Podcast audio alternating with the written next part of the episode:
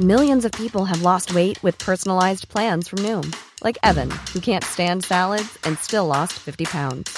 Salads, generally, for most people, are the easy button, right? For me, that wasn't an option. I never really was a salad guy. That's just not who I am. But Noom worked for me. Get your personalized plan today at Noom.com. Real Noom user compensated to provide their story. In four weeks, the typical Noom user can expect to lose one to two pounds per week. Individual results may vary. Imagine the softest sheets you've ever felt. Now imagine them getting even softer over time. That's what you'll feel with Boll and Branch's organic cotton sheets. In a recent customer survey, 96% replied that Boll and Branch sheets get softer with every wash. Start getting your best night's sleep in these sheets that get softer and softer for years to come. Try their sheets with a 30-night guarantee. Plus, get 15% off your first order at bollandbranch.com. Code BUTTERY. Exclusions apply. See site for details. Hiring for your small business? If you're not looking for professionals on LinkedIn, you're looking in the wrong place. That's like looking for your car keys in a fish tank. LinkedIn helps you hire professionals you can't find anywhere else, even those who aren't actively searching for a new job but might be open to the perfect role. In a given month, over 70% of LinkedIn users don't even visit other leading job sites. So start looking in the right place. With LinkedIn, you can hire professionals like a professional. Post your free job on linkedin.com slash people today. Has arrived at the very perimeter of the White House. Anger, rage, fury. Protesters opposing multiple government policies clashed with police in the French capital. It seems like everywhere you look right now, you see rising temperatures, smouldering resentment, blood boiling, and floods of emotion. Do it live! I can, I'll write it and we'll do it live!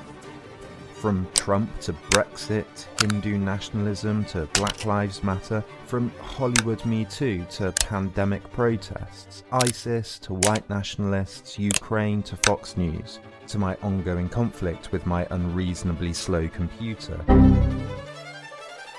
It seems, as the historian Pankaj Mishra has argued, like we're living in an age of anger. The Atlantic has written that the politics of outrage is fast becoming a political norm.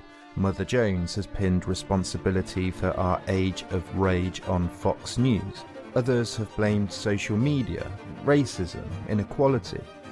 Turn on the television, scroll through social media, and you'll quickly discover that the globe is red with rage. And that's before we get personal. Below the political wrath, there's bar fights, mass shootings, domestic violence, road rage, and my irritation that the pizza has turned up cold. Again. Every year, Gallup produces a global emotion survey asking 160,000 people around the world about their emotional experiences. Last year, the world was sadder, more stressed, and angrier than any time since the reports began 15 years ago. One in four people around the world reported feeling angry at some point the day before. But what is anger? Does it have a point? Or would we be better off without it if we could eliminate it completely? I'm going to explore the history of anger, how it's been thought about by people like the Stoics, Buddhists, Christians, and Enlightenment philosophers, and of course modern psychologists.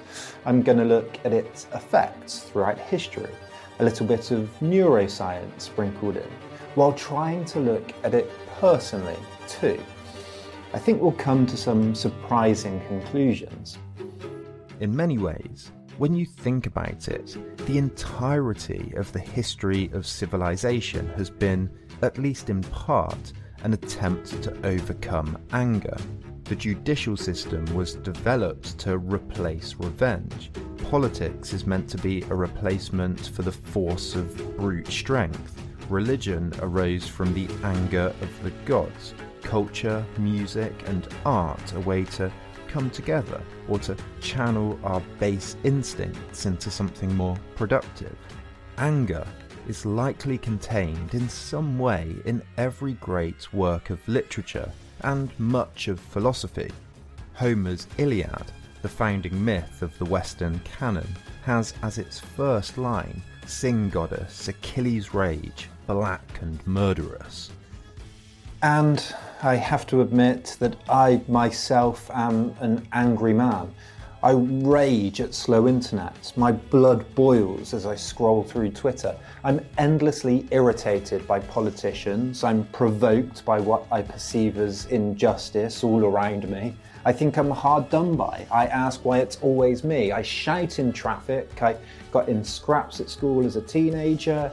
I've become infuriated by my video editing software, exasperated by the weather. I am an angry, stressed, overworked, frustrated, self involved, petty man. Because while I'm well aware that anger is dangerous, exhausting, unnecessary, I've always had the suspicion that it also has its uses that anger has also been used as a fuel, a motivator, something to fight injustice. And I wanted to see if that was true. When was the last time you were angry? What was it about? Do you think it was justified? Do you think it's always negative to be resisted? Or can anger be practical? Let's take a look at rage. I'll kick your ass out of here too. And then you expect me to be chipper for five straight hours. It's miserable. That man over there is a fascist. The man in that White House is a fascist, and it's shameful. It's shameful that they're protecting him. Dividedness. That's what we see. Anger is complicated to investigate because it's difficult to pin down. Its triggers vary, the experience of it changes from person to person, culture to culture, and studies and understandings of anger and its causes vary and have an effect on the anger itself. Anger is a continuum from mild irritation to red blooded, murderous, furious rage, from stubbing your toe to psychological warfare. Social media, email, and phones in general have meant we have new ways to be angered, to express anger. We have new triggers and new norms. Technology shapes the way anger manifests. And on top of this, for some, anger can even be righteous. God's righteous anger, anger at injustice. And for others, it's debilitating, unhealthy or just never justified at all. So, with all that in mind, let's start at the beginning the banishing of anger. Anger is fascinating historically because it's at the heart of the emergence of civilization. The Buddhist tradition started around the 4th to 6th centuries BCE, and the Stoics the 3rd century BCE and they were both suspicious of the external world, rejecting the idea that we should respond to things outside of us, outside of our control. It's significant that many of these ideas were arising at the same time as the first large institutions, Greek democracy, or the Mahajanapadas, the kingdoms of India. In the Greek playwright Aeschylus's play Oresteia, the goddess Athena decides to introduce courts to replace the cycle of revenge, bloodshed, and warfare that was plaguing Athens. Introducing a judicial system was a way to weigh evidence, to bring in third parties and juries. Athena, the goddess of wisdom and war, comes into conflict with the Furies, the gods of revenge. The Furies are depicted as dog like creatures, but they're not exiled. In fact, Athena comes to an agreement with them. They're to be incorporated into the system.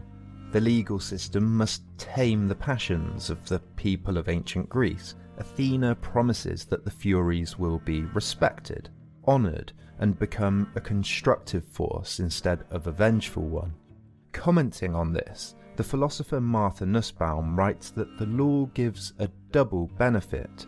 It keeps us safe without, and it permits us to care for one another, unburdened by retributive anger within.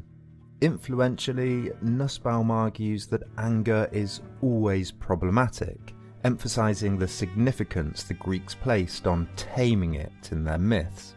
For Buddhists, a continent away, there were three poisons that caused our misery hatred, desire, and delusion. We hold on to these things as if they're justified, as if things outside of us, external events, caused them. But in reality, it's the poisons themselves in us that cause our unhappiness. If we just let them go, if we live without attachment, without suffering, without desire for things that are material and fleeting, if we let go of our hate, we'll find nirvana. The Stoics of ancient Greece took a similar path. For the Stoics, the problem with anger is that it corrupts our reason distorts our judgment, that we should take the world for how it is, not for how we want it to be.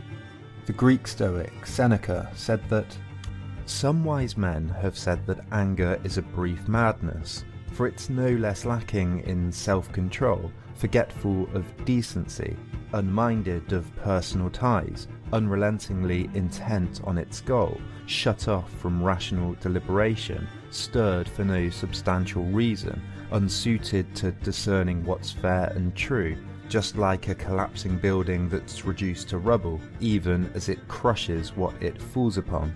For Buddhists, anger poisons. For Stoics, anger distorts.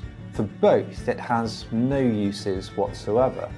This idea, as we'll see, has influenced a long, long tradition and the idea that anger is irrational is probably still the dominant interpretation today. The idea that anger is to be avoided completely has been found in some surprising places throughout the 20th century. The Semai of Malaysia were described by anthropologists as a culture that put a premium on avoiding anger and violence and the anthropologist Jean Briggs called her study of the Arctic Utku never in anger because of their emphasis on never displaying anger in the harsh conditions they lived in. But I think the Buddhists and the Stoics have plenty of good advice. Seneca, for example, said that the wise man, calm and even tempered in the face of error, not an enemy of wrongdoers, but one who sets them straight leaves his house daily with this thought in mind I will encounter many people who are devoted to drink, many who are lustful, many who are ungrateful, many who are greedy, many who are driven by the demons of ambition. I find it useful to remind myself of this too before I get in the car and go on a stressful journey. I live in London, this happens quite a lot but I've always been suspicious that while they have their uses, Stoicism and Buddhism are philosophies of resignation. They shut us off from the external world, resign us to the status quo, accepting what is for what is. For example, the Greek Stoic Epictetus wrote that it is impossible that happiness and yearning for what is not present should ever be united. Anger, in a way, is a yearning that what just happened was not present, that it didn't just happen. The key to happiness, then, is to yearn for what isn't present. The cure is to be indifferent to the world, take it as it comes, accept the negatives as part of life. But what happens when anger is triggered by injustice? What if anger motivates us into action of some kind? What if yearning for something to be different is a powerful fuel for change? To begin to think about this, we need to ask what is anger?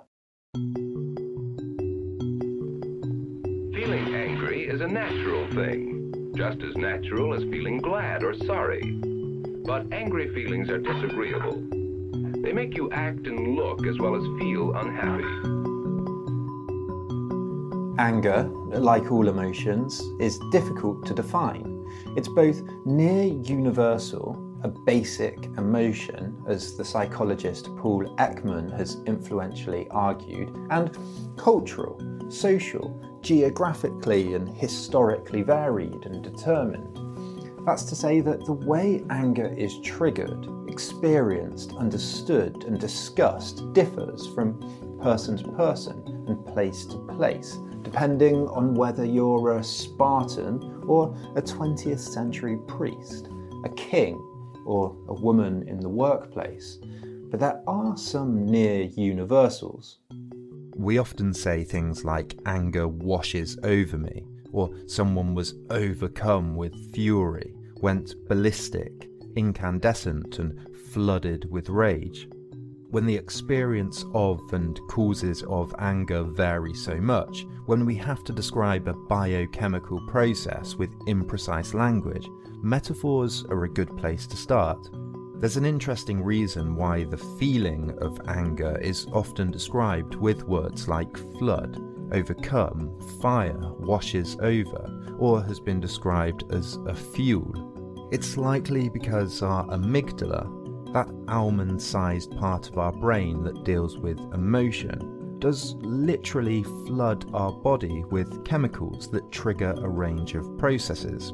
It releases hormones, adrenaline, quickens the heart, signals norepinephrine to trigger the release of glucose to ramp up our energy levels, sends oxygen around the body and tenses muscles ready to fight or flight.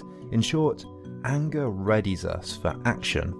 The problem is that our amygdala is not a precise instrument.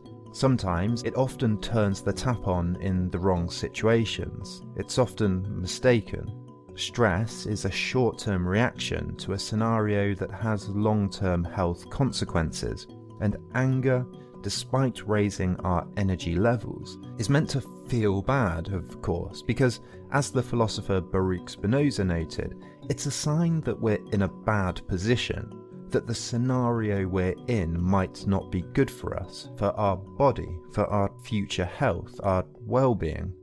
In this sense, it's a predictor we can already see from the physiology that anger has its uses, seeing injustice, police brutality, bullying, racism, a physical threat, ramps up our body ready to fight it, both physically and mentally. And anger doesn't just fuel us in the moment. Importantly, the amygdala also encodes memories. Why is this important? Because if the amygdala sees something that makes us angry, fearful, happy, or sad, we want to remember that so that we can use that information in the future. I bet you can think of many times you've been angry a long, long time ago in ways that aren't really relevant anymore. Because, evolutionarily speaking, we want to remember something negative happening to us so that we can learn how to avoid it next time. Okay, so that's the biochemistry. What about the psychology? Psychologist Jerry Deffenbacher mapped out this influential model of anger in 1996. There's an event that sparks the anger, the precipitant, I got beeped at in the car. My computer froze. I got a parking ticket. But there's also the pre anger state. I was tired, frustrated, in a rush, hungry, anxious, sad. Then there's the appraisal, the way we think about what's happened. Then the feelings in the body and the mind. Then the way we express that. Psychologist Ryan Martin talks about the precipitants of anger tending to come from three different categories injustice, poor treatment, and goal blocking. Let's run quickly through what might happen. The precipitant, a tweet, for example, hits your brain and amygdala, which then sends signals to your hypothalamus, a small P shaped section at the base of your brain, triggering your sympathetic nervous system, otherwise known as fight or flight. Your hypothalamus then sends signals to the rest of your brain and body to start doing that ramping up. Energy is diverted from elsewhere in the body. But at the same time, a signal is sent from the amygdala to another part of the brain, the prefrontal cortex the part responsible for planning, decision making, advanced cognition, reason, and what's called executive function. All of this happens in a split second. We then start thinking, appraising the situation, ruminating sometimes. We often think about how unreasonable the situation is, how wrong it is, what words or actions we can use to respond, how to express the anger, whether to suppress the anger. And what's interesting is that some of this seems to happen automatically, and at other times it feels very purposive, like we're doing it, like we're in charge. Seneca agreed with this model. He thought the first impression, the precipitant, wasn't anger because it could be calmed down, that there was an important, controllable, rational gap between the precipitant, the tweet, and the appraisal. This is unjust. He said, Suppose that someone has reckoned he was harmed, wants to take revenge, and then immediately calms down when some reason urges against it. I don't call this anger. I call it the movement of a mind still obedient to reason, Anger's something that leaps clear of reason, that snatches reason up and carries it along. He thought that anger was a judgment and so could be controlled, that it would yield to reason if we were patient with it. He said, we must struggle against the passion's first causes. The cause of anger is a belief that one has been wronged, to which one ought not lightly give credence. One shouldn't immediately assent even to what is clear and obvious, for some things that are false look like the truth. One must always take one's time. The passage of time makes the truth plain. The great cure for anger, he thought, was delay.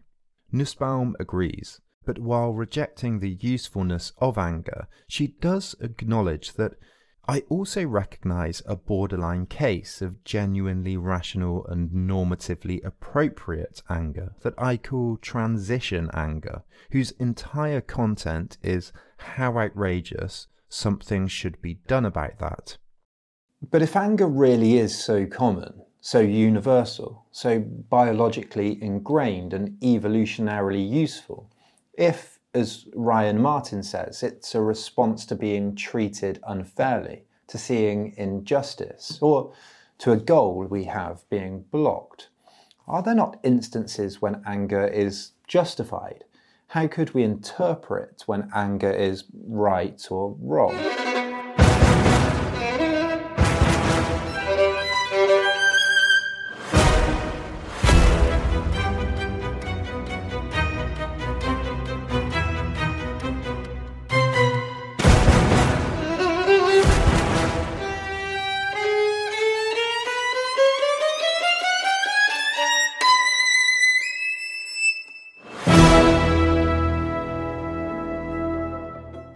Rather than dismissing them completely, Aristotle was one of the only ancient thinkers to take the middle road and accept emotions as part of being human. Emotions, he thought, weren't simply irrational, they were judgments about things that could be right or wrong. He said that the trick with anger was to get angry at the right times, with reference to the right objects, towards the right people with the right aim and in the right way. Mostly, though, he advised his readers to try to be unperturbed and to seek calm, for the good tempered man is not revengeful, but rather tends to forgive. The Christian tradition generally inherited a synthesis of the Stoic and Aristotelian views. In the 4th century, the Christian monk Evagrius Ponticus warned that there were eight destructive thoughts that came from demons and led to vices. They were gluttony, lust, avarice, sadness, anger, boredom, vainglory, and pride. Monks, he advised, were supposed to battle these demons in their souls. Later abbots, like John Cassian, had monks fight these demons one by one. He compared the vices to companies attacking in an army. Once one company had been defeated, another would inevitably come. It was important to always be on guard, always be training for the fight. But the Christian worldview led to a contradiction. If sin came from the devil, Was it not okay to be angry with that sin? And what about God's anger? In the book of Numbers, it's reported that the Lord's anger burned against Israel, and he made them wander in the wilderness forty years until the entire generation of those who had done evil in the sight of the Lord was destroyed. These contradictions began to be synthesized in Christianity. The medieval priest and philosopher Thomas Aquinas built on Aristotle's theories, also arguing that emotions could be good he said it's right to rise up against things contrary and harmful, and wrote that he who is not angry when there is just cause for anger is immoral, because anger looks to the good of justice, and if you can live amid injustice without anger, you are immoral as well as unjust. The Christian tradition took a nuanced view on anger because, on the one hand, a good Christian is forgiving and turns the other cheek, while on the other, sin is to be battled against and certain types of anger are righteous.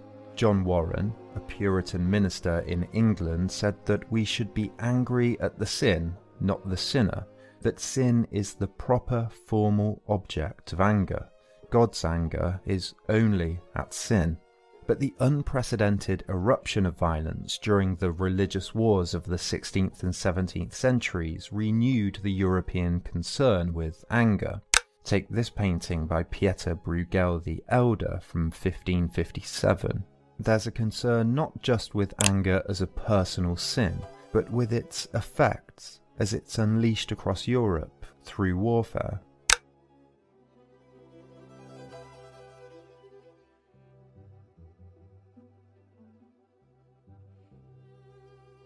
The Reformation that started in Germany in 1517 and led to the wars of religion open an important question. Who has the right to interpret God's will? The church, the priests, the ordinary men and women at home with the Bible? Who has the right to decide what makes God happy and makes him angry? The idea that there's such a thing as righteous anger leads to another question. What is the right anger? And more importantly, who is right to get angry. When theologians began to justify anger, a Pandora's box opened. The philosopher Peter Singer has talked about an expanding circle of rights throughout history. Once the rights of man were declared by American and French revolutionaries, it was inevitable that someone like Mary Wollstonecraft would ask why those same rights didn't extend to women. And in the same way, once anger has been characterized as right in some instances, it was inevitable that the circle would expand from the limits of the righteous anger of gods, kings, and priests. The philosopher Peter Sloterdijk has argued that the just avenging God of Judaism and Christianity left the West a quote, treasury of rage to draw from. In other words, once you open that door to some rage being allowed, in the same way some are allowed rights, people start to question why am I not allowed to be angry too? Psychologist Ryan Martin writes that one clear and consistent finding across the anger research literature is that not everyone gets the same right to be angry. While some people may be rewarded and praised for their anger, Others are told to be civil, to calm down, and even lose credibility. It's in this way that anger is an explicitly political emotion. Being told to calm down and be rational can be used as a tool used by the powerful to sanitize the emotional and temperamental complaints of the powerless or oppressed, and to paint the one who has the luxury to be calm and reasonable as, well, calm and reasonable. Take the trope of the angry black beast in the 19th century, or the deluded woke eco warrior today. Or take one study that found that African American women are three times more likely to be sentenced to anger management than white women. And of course, if anger is a response to slights on status, to goal blocking, to injustice, then the treasury of rage that Peter Sloterdijk talked about is more likely to be experienced by people in poverty who face injustice, who have their goals blocked by the difficulties of everyday life. Douglas Jacobs has noted in the New York Times how many studies have linked discrimination to long term health problems like increased blood pressure, heart difficulties, increased mortality. In fact, 700 studies have made this link. In short, the likelihood of experiencing anger is mapped out unevenly across the world. It's interesting that powerful and comfortable figures like Seneca and, as we'll see, Descartes could discuss their emotions rationally and calmly and deliberatively through their writing, while those who don't have the luxury to do that usually experience their anger in the immediate, somatically, experientially. Is it any wonder then that philosophical writing becomes much more, well, philosophical, taking a dim view on anything experienced out in the world by those busied and troubled and caught up in the problems of day to day life. When anger and reason are separated by philosophers up in their ivory towers, is something else going on.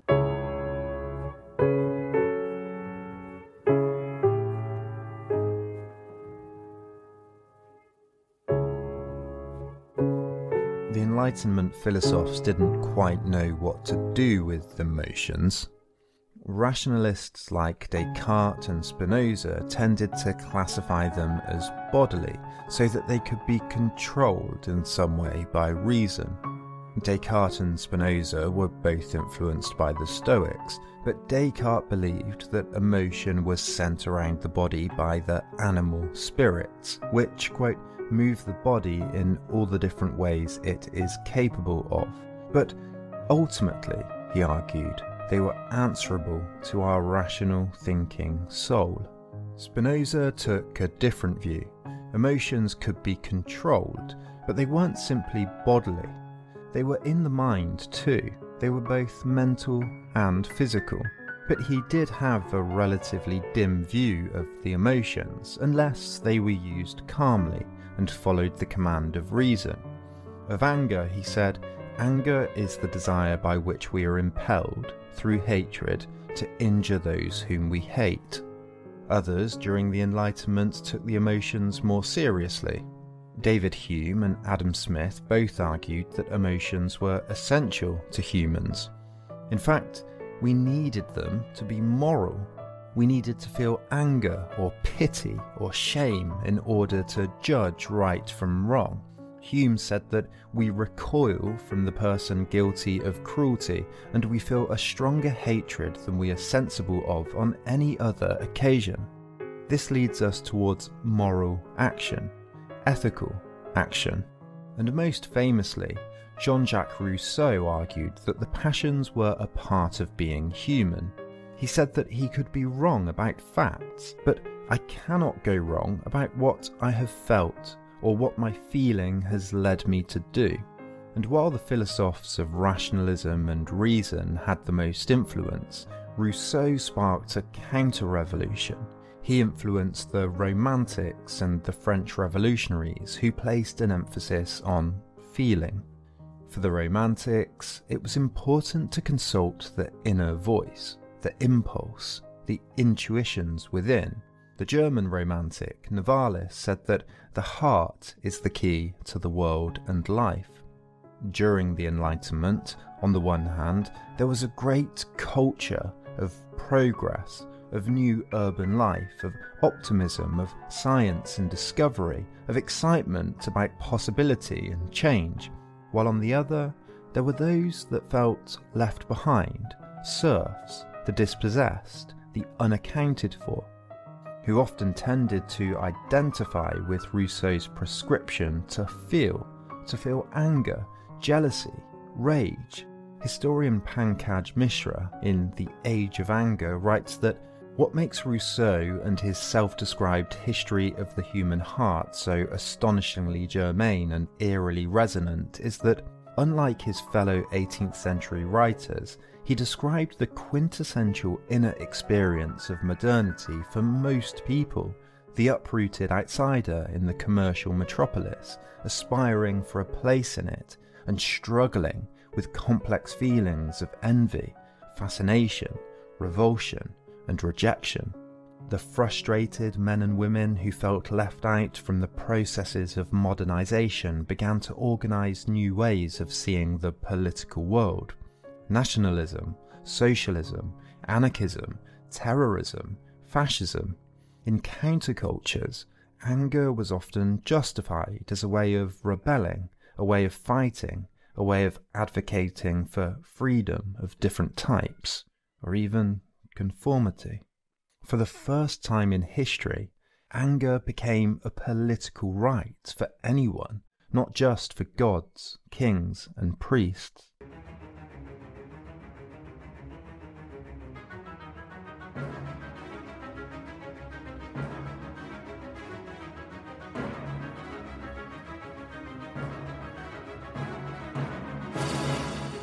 Mishra writes that during the French Revolution, the place of anger in French discourse swelled markedly. A sample of many of the materials produced during that period shows a notable increase in the use of the term colère, the French equivalent of the English word anger, as well as related words resentment, rage, fury, and so on. The French revolutionary Mirabeau, for example, wrote that from the mountain top they should, godlike, launch amid thunderbolts the eternal decrees of justice and the will of the people. The hour of justice and of anger has arrived. Another representative said in a speech that the French people, bent over under the yoke of the most hateful slavery, worn out by the crimes and vexations of tyrants and their accomplices, rose all together on July the 14th, 1789, broke their chains, and, in their just anger, stormed the Bastille. The English conservative Edmund Burke admonished the revolutionaries in France, warning that pride, ambition, avarice, revenge, lust, sedition, hypocrisy, ungoverned zeal, and all the train of disorderly appetites lead to destruction, to fury, outrage, and insult. Again, reprimanding of anger could be used as a political tool, painting the colonized, the native, the other, the woman as angry, irrational, emotional. There was a fine line between the defense of emotion as a potent political tool and the excesses of anger leading to mass violence. Futurists and fascists of the early 20th century glorified violence. The first line of the Futurist Manifesto, written in 1909 as an unapologetic call to modernization, read We intend to glorify the love of danger, the custom of energy, the strength of daring. Italian author Giovanni Papini wrote that the future needs blood, it needs human victims, butchery, internal war and foreign war, revolution and conquest. That is history. Blood is the wine of stronger peoples, and blood is the oil for the wheels of this greater machine which flies from the past to the future. The futurists would get their wish with the First World War. But is it true that it's only anger that's responsible for the excesses of the French Revolution? For warfare and genocide. Why not other emotions? Why not other motives? Why not greed, profit, nationalism, love of country, even, fear? Love and jealousy can lead to violence as much as anger, and psychopaths are known as cold killers. Answers to questions like this don't come easily. But what's undeniable is that social movements rely on emotion. Against the rationalists and the idea of a liberal, ordered, reasonable, logical world, Freud and Nietzsche challenged the dominant view inherited from the Enlightenment. They argued that under the surface, people were motivated, were moved to act by forces they didn't really understand, couldn't comprehend, whether by the passions of the unconscious or by the resentments and histories of their ancestors. According to Freud and Nietzsche, there was a hidden underside to man's history. Their ideas became popular after World War I as Europe struggled to come to terms with the storm of twisted steel and incomprehensible death that had been unleashed across the continent. And today, demagogues still appeal to anger, to resentment, to jealousy and fear. Erdogan in Turkey, Modi in India, Marine Le Pen in France, Trump in America, Brexit in the UK, they've all shown how under the surface there is that treasury of rage to be drawn from, and it's not going anywhere if history is anything to go by. The trick then must be to mobilize that emotion for good.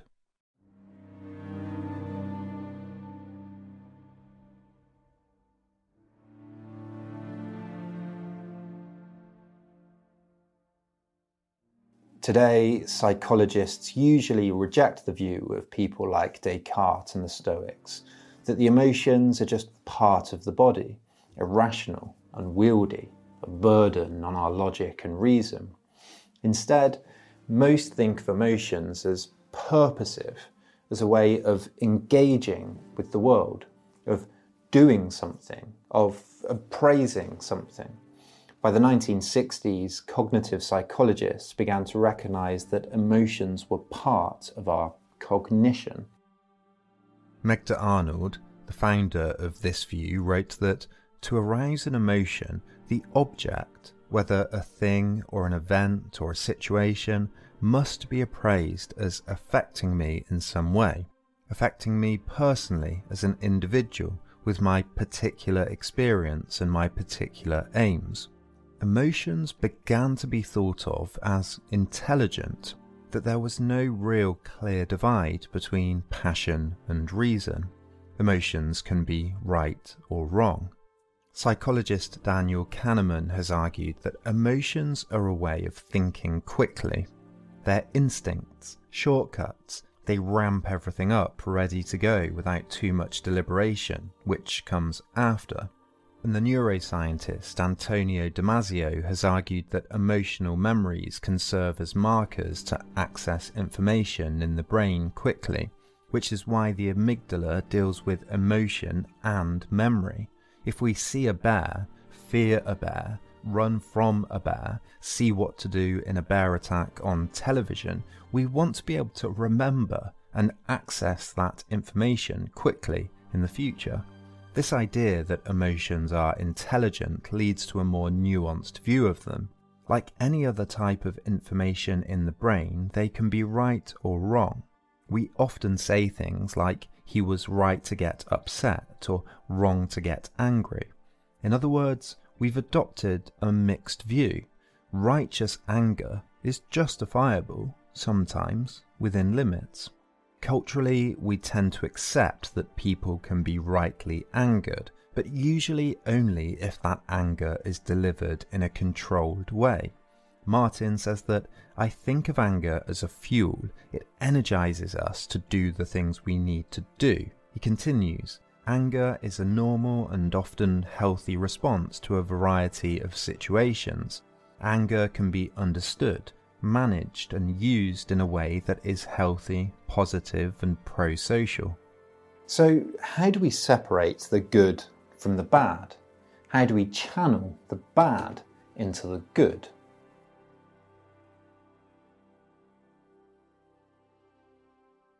If we accept that there's such a thing as good anger, righteous anger, the next question to ask might be whether any anger we're thinking about ours or others, is useful, instrumental in achieving a goal of some kind. Anger might energize, but it also can, of course, over energize. It can obsess, it can ruminate, it can cause long term health problems, it can cause issues with personal relationships. Of course, it's clear there's a fine line between using anger and being abused by anger. Nussbaum argues that there are two mistakes in anger. One is that it's a road to payback, but that payback does nothing to address the actual issue. Like revenge, it's the idea that it supposedly restores balance in some way. She says it's mistaken. This does nothing to improve the position of the person that was wronged, whether you or someone else. The other mistake is that anger is the road of status. And again, she argues that getting angry at someone who has slighted you or embarrassed you made you feel like your status has been lowered or has gotten in your way, mischaracterized you, does nothing to improve the position you're in. In both cases, she says, addressing the problem is better approached by different means. It doesn't mean you have to ignore it. The rational response is to focus attention on whatever improves the problem. She writes, To put my radical claim succinctly, when anger makes sense, it's normatively problematic, focused narrowly on status. When it's normatively reasonable, focused on the injury, it doesn't make good sense and is normatively problematic in that different way. In a rational person, anger, realizing that, soon laughs at itself and goes away. But does anger if brief and controlled, really provide the fuel for solving a problem? Does it alert the reasonable part of your brain that something must be addressed? Does it cement the injustice in our memory so it's more likely to be remembered? The question is whether anger provides this initial fuel. I think most everyday occurrences of anger don't pass this test that road rage, attacks on status, rudeness, computer problems are better shrugged off and dealt with stoically. But there's one area that anger has seemed to have had a positive effect and provided the fuel for action injustice. The French revolutionaries used anger. I'm angry watching Putin talk right now even during Indian independence, which is remembered as peaceful, the British feared the increasing anger of organisations within India. The British knew that the game was up, that the Indian people wouldn't accept colonial rule anymore. And we can see the disagreement about the uses of anger in the contrasting positions of Martin Luther King and Malcolm X during the Civil Rights Movement. King famously preached calm and restraint. He wrote that his speeches tried to be militant enough to keep my people aroused to positive action, and yet moderate enough to keep this fervour within controllable and Christian bounds. Malcolm X took a different view. When travelling around Africa, he'd noticed that where countries achieved their independence, someone had gotten angry. Of the famous March on Washington in 63, Malcolm X wrote, Whoever heard of angry revolutionists all harmonizing We Shall Overcome some day while tripping and swaying along arm in arm with the very people they were supposed to be angrily revolting against? But despite these seemingly contrasting positions, Malcolm X said that he never lets himself get over emotional and angry. And likewise, King had said that segregation almost makes him angry. So again, Where's the line? How do we find it? The Stoic philosopher Epictetus divided the world into internals, things you have control over, and externals, things you have no control over. He said it only made sense to focus our attention on the things we have control over. The weather is not worth getting angry about, but injustice, we might often have no control over it directly, but we certainly have control over how much we contribute towards bringing awareness to it, discussing it, and fighting it. Take this painting, Guernica by Picasso. It's one of the most famous anti war paintings in history, and Picasso produced it because of his outrage at the bombing of Guernica by fascists during the Spanish Civil War anger, injustice has clearly affected change, whether it's necessary, more powerful than calm, able to be tamed, or is productive in the long term, I think varies from person to person, situation to situation. But if we can learn when anger is detrimental to us and when we might use it as fuel for engagement with the world, then we can mould our anger, utilize it, control it, tame it for the good, turn it into a creative act like Picasso. Because, as the cognitive psychologists of the 60s recognized, if anger is intelligent, it can be cognitive, factual, right or wrong. So it is a tool. In a similar way, anger is never distinct, it's never simple. It can be mixed with empathy, passion, sadness, even joy in some ways. In that way, for Picasso, it produced a powerful piece of art. A term that comes up often is channeling or transition. Martin writes that anger is alerting you to a problem. Channel your anger into identifying and solving that problem, creating art, literature, poetry, and music. And Nussbaum says, Transition anger does not focus on status, nor does it even briefly want the suffering of the offender as a type of payback for the injury. It never gets involved at all in that type of magical thinking. It focuses on social welfare from the start, saying, something should be done about this. It commits itself to a search for strategies, but it remains an open question whether the suffering of the offender will be among the most appealing. I think transition anger mixes anger with creativity, with logical thinking, with mobilization and coherent argument, and focuses on the issue that made you angry. And I think, and I can only speak for myself here, that if anger at injustice is a universal, then transition anger or channeling anger is an existential impulse of some kind. It's always going to be there. It defines our relationship with our own biology. It's part of being human, and we can't help but engage with it in some way. Historian Barbara Rosenwein has written that if anger is natural, if it's part of the human condition, if it's a part of human nature, then there's no point in imagining that we may reject it. There is not even much sense in endowing it with ethical value, whether good or bad. If anger is natural, then the best thing we may do is understand it where it resides, how it's produced, how it works, how we might control it. I've learnt a lot about anger here. I've learnt a lot from the Stoics, from psychologists, from history. I've learnt a lot of practical advice. I like trying to think reasonably about emotion. But overall, I really like Aristotle's take. When human beings are angry, they feel pain but when they avenge themselves, they feel pleasure. Those who fight for such reasons like that are warlike, yes, but they are not courageous, for they do so not in the sake of what is good or in the manner dictated by reason, but rather out of emotion. Instead, he said that anger must be made reasonable. Anger is necessary, nor can any struggle be carried to victory without it, it must fill the mind and kindle the spirit, but it must be employed as a foot soldier, not the general.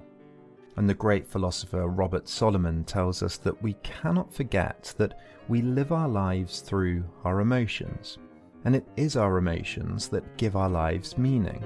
What interests or fascinates us, who we love, what angers us, what moves us, what bores us, all of this defines us gives us character, constitutes who we are.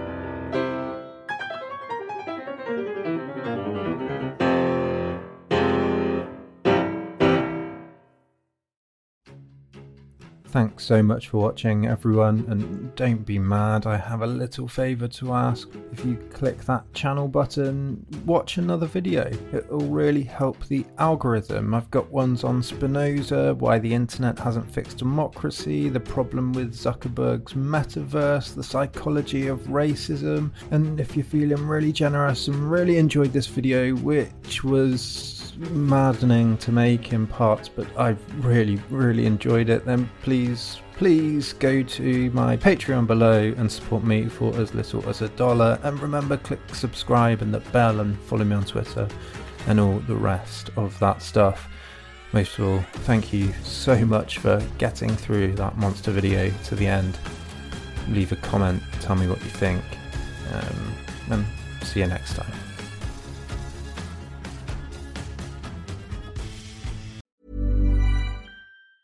thank you Imagine the softest sheets you've ever felt. Now imagine them getting even softer over time. That's what you'll feel with Boll and Branch's organic cotton sheets. In a recent customer survey, 96% replied that Boll and Branch sheets get softer with every wash. Start getting your best night's sleep in these sheets that get softer and softer for years to come. Try their sheets with a 30-night guarantee. Plus, get 15% off your first order at bollandbranch.com. Code BUTTERY. Exclusions apply. See site for details.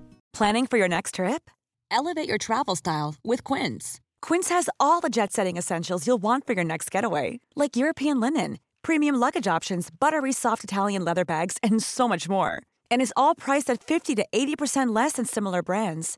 Plus, Quince only works with factories that use safe and ethical manufacturing practices.